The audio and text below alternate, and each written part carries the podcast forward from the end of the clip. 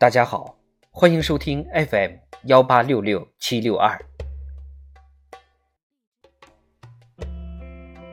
无罪之罪，第二回。九年以后，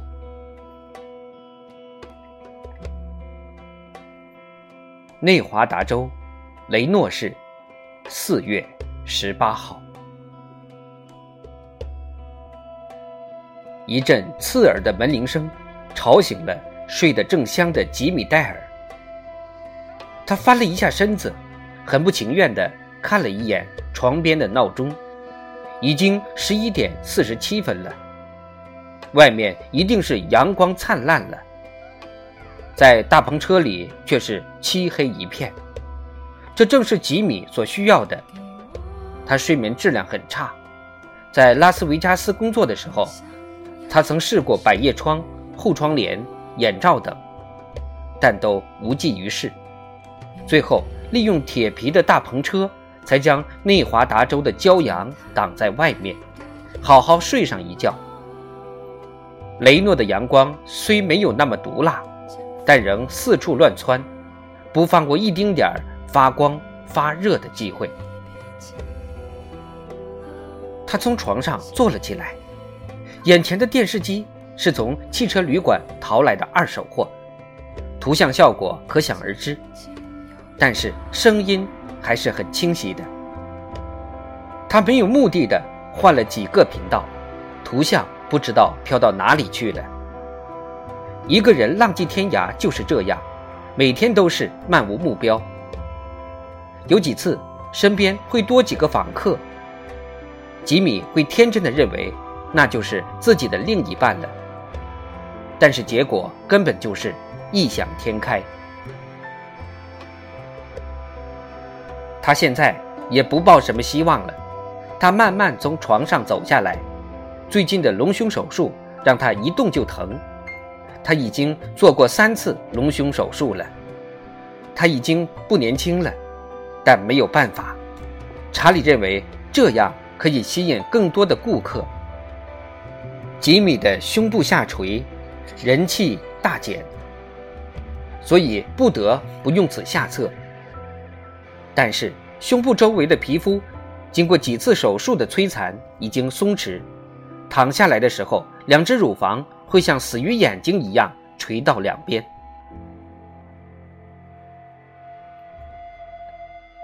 门铃还在响着，吉米一点也不着急。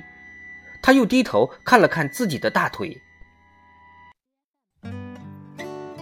自己已经三十五岁了，虽然没有生过孩子，但是腿上的静脉曲张跟多余的脂肪让他的形象大打折扣。他的身材还算不错，凹凸有致，屁股翘翘的，但是跟十八岁的姑娘还是不能比的。他拿了一根烟叼在嘴上。这些烟是从浪女脱衣舞厅拿回来的。想想自己年轻的时候，在拉斯维加斯红极一时时，客人们都叫她黑魔女，是个能呼风唤雨的人物。但现在，一切都过去了。他不后悔。其实他现在对任何生活方式，都不抱多大希望了。他披上一件浴袍，打开了卧室的门。外面的房间没有遮阳设备，因此一阵强光猛地射了进来，着实刺了一下双眼。不会有人在大白天拜访吉米的，因为他从来不在家里卖弄风骚，所以这个人多半是传教士。吉米跟这个自由国度的多数公民不一样。他一般不会拒绝传教士的布道，相反，他会虔诚地聆听，对他们的吹捧深度着迷。他会像期待生命中的男人一样，期待不同的传教士，希望他们能够让自己心悦诚服。吉米没有问是谁，就打开了门。你是吉米戴尔吗？门外。一个十八九岁的女孩子，吉米一下子愣住了，会不会是查理挖到的新人？但又不像。眼前的女孩子斯斯文文，查理喜欢那种打扮的花枝招展的女孩。你是？吉米问道。我是谁不重要。什么？女孩低下了头，咬着嘴唇。这个动作，吉米觉得很眼熟。你认识我妈妈吧？女孩说道。吉米玩弄着手里的香烟，回答说：“我认识很多人的妈妈。我妈妈是……”女孩接着说：“凯西·波特。”吉米全身抖了一下，虽然天气很热，他却把浴袍拉紧。我们可以进去谈吗？吉米还是觉得浑身发冷，没有回答，只是愣在那里。女孩顺势走了进来。吉米自言自语说道：“这究竟是怎么回事？”凯西·波特是我的亲生妈妈。她一生下我就把我送到了孤儿院。吉米尽量保持镇静，他迅速关上了大门，对着女孩说：“想喝点什么吗？”“不用了，谢谢。”两个人都详细的打量了一下对方。吉米仍然紧拉着浴袍。“你找我有什么事儿吗？”女孩好像已经做好了准备。流利的回答说：“两年前，我才知道自己是被收养的。我很爱我的养父养母，他们对我很好。但是，一旦我知道了真相，就想追查到底。”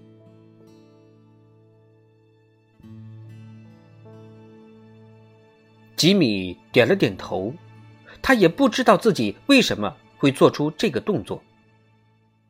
我知道。追查真相很不容易，但是现在有专门为领养小孩寻找亲生父母的机构。吉米把嘴里的香烟拿了出来，双手颤抖。可是，你知道吗？他说：“你妈妈她……我是说凯西，她死了。我知道，是被人谋杀的。”我上个星期才知道，吉米这才放松下来。他坐下，往事又一幕幕浮现出来，令他伤心不已。凯西·波特在夜总会，大家都叫他开心果。你想知道些什么？吉米问。我跟负责这起谋杀案的警察谈过，他叫。马克思·德洛，你认识这个人吗？当然认识了，在没有发生谋杀案之前就认识了。这个家伙当时草草结案，说什么不是恶性的谋杀，被害人又是一个无家可归的脱衣舞娘，是这座城市一棵濒临死亡的野草。凯西·波特对这些人来说就是垃圾。吉米也是这个案子的关系人，于是跟这个警察打了几次交道。这个世界，就是你利用我，我利用你。嗯，吉米回答道：“我认识，他退休了。我是说马克思·德洛。但他说警方知道凶手是谁，就是抓不到人。”吉米的眼睛湿润了。这是很久以前的事情了，他说：“你是我妈妈的朋友，对不对？”吉米点了点头，他当然记得所发生的一切。凯西跟他的关系超过了朋友间的友谊。人这一辈子很难交到这么值得信赖的朋友。吉米十二岁，母亲就去世了，在这之后，凯西应该是他最亲的人了。两个人形影不离，虽然凯西是白人，对黑妞吉米却是呵护有加。两个人患难与共但是凯西先走了一步。她是妓女吗？女孩问道。吉米摇了摇头。这时候的谎言很必要。完全不是。但她至少是脱衣舞女。女孩接着说道。吉米没有做声。我不是要批评她那你问这个干嘛？我想知道我妈妈的职业。现在知道也没有什么用了，对我有用。吉米回想起听到噩耗时的情景，当时他在塔湖跳舞挣钱，观众是一些内心受到巨大伤害的失败者，他们穿着脏兮兮的鞋子，盯着脱得光溜溜的舞女，企图寻求安慰，但结果会使他们的心灵更受摧残。他已经三天没有看见凯西了，但是为了挣到这笔钱，他只能再坚持几天。就在演出的后台，他听到了传言。他知道事情很糟糕，但不希望是凯西。然而事与愿违，你越怕什么，什么就会找上你。你妈妈过得很不好。吉米说道：“女孩听得很认真。凯西认为，我们总会有出头的一天。起初我也这么想，在夜总会总能碰到一个好男人，带我们离开这个鬼地方。但这都是妄想。有些女孩也试过了，但都没有成功。那些狗男人从来没有瞧得起我们。你妈妈后来也认清了这一点。”她很喜欢做梦，总给自己设定一些目标。吉米说到这儿，停了一下，四下看了看。女孩很着急。那接下来呢？他问道。那个混蛋把你妈当成了垃圾，直接把她压烂了。女孩的身体颤抖了一下。他叫克莱德·朗哥，对吗？我是听。马克思·德洛警官说的。吉米点了点头。他还提到了一个名叫艾玛的女人，他们两个是搭档，对吗？大概是的，我不确定。当时，吉米听到消息后没有哭，他的痛苦已经超越了哭泣。他控制住了自己的情绪，不顾一切的要把知道的告诉马克思·德洛。其实，人这一辈子没有必要恪守某些原则，但是吉米不会背叛凯西，尽管他已经死了，尽管他知道跟警方说出真相会招来杀身之祸，因为那两个混蛋绝不会放过吉米的。但吉米。没有打退堂鼓。后来，克莱德与艾玛选择了逃亡，并且十年来也没有找过吉米的麻烦。女孩接着问道：“你知道我的事情吗？”吉米慢慢点了点头。你妈妈跟我提过，但是只有一次。这件事令她痛不欲生，但是。你应该原谅他。凯西怀你的时候还很年轻，也就十五六岁。你一出来就被带走了，他甚至都不知道你是男是女。接下来一阵沉默。吉米希望女孩快点离开。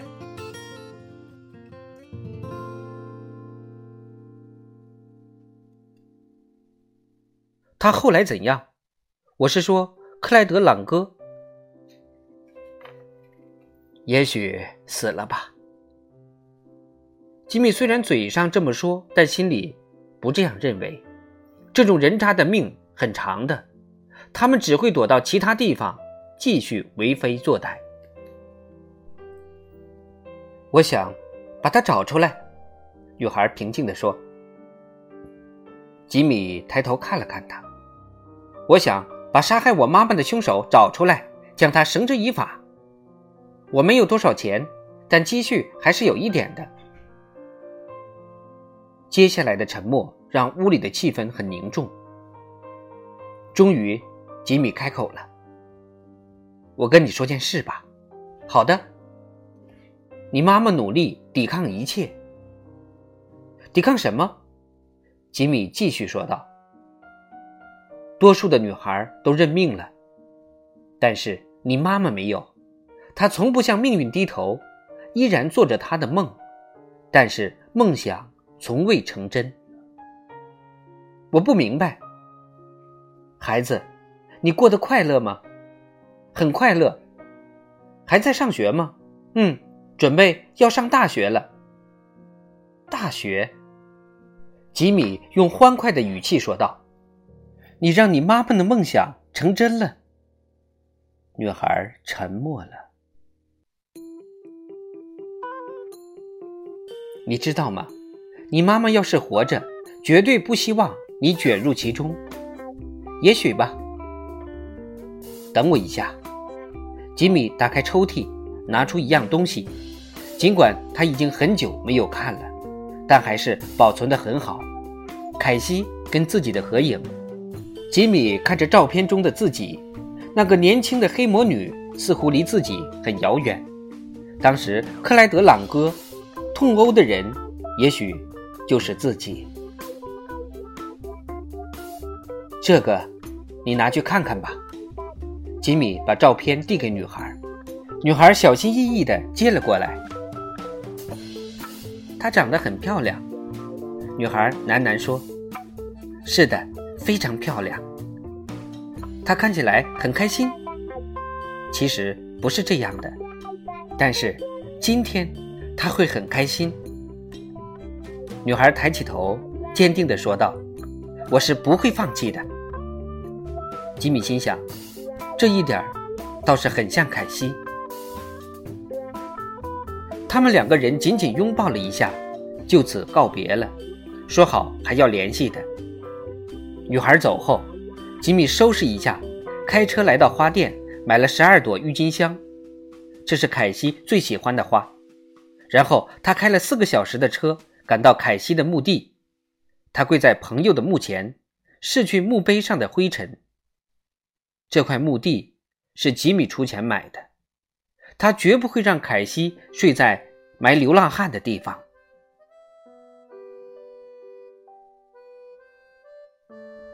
你女儿今天来找我了，吉米大声喊道。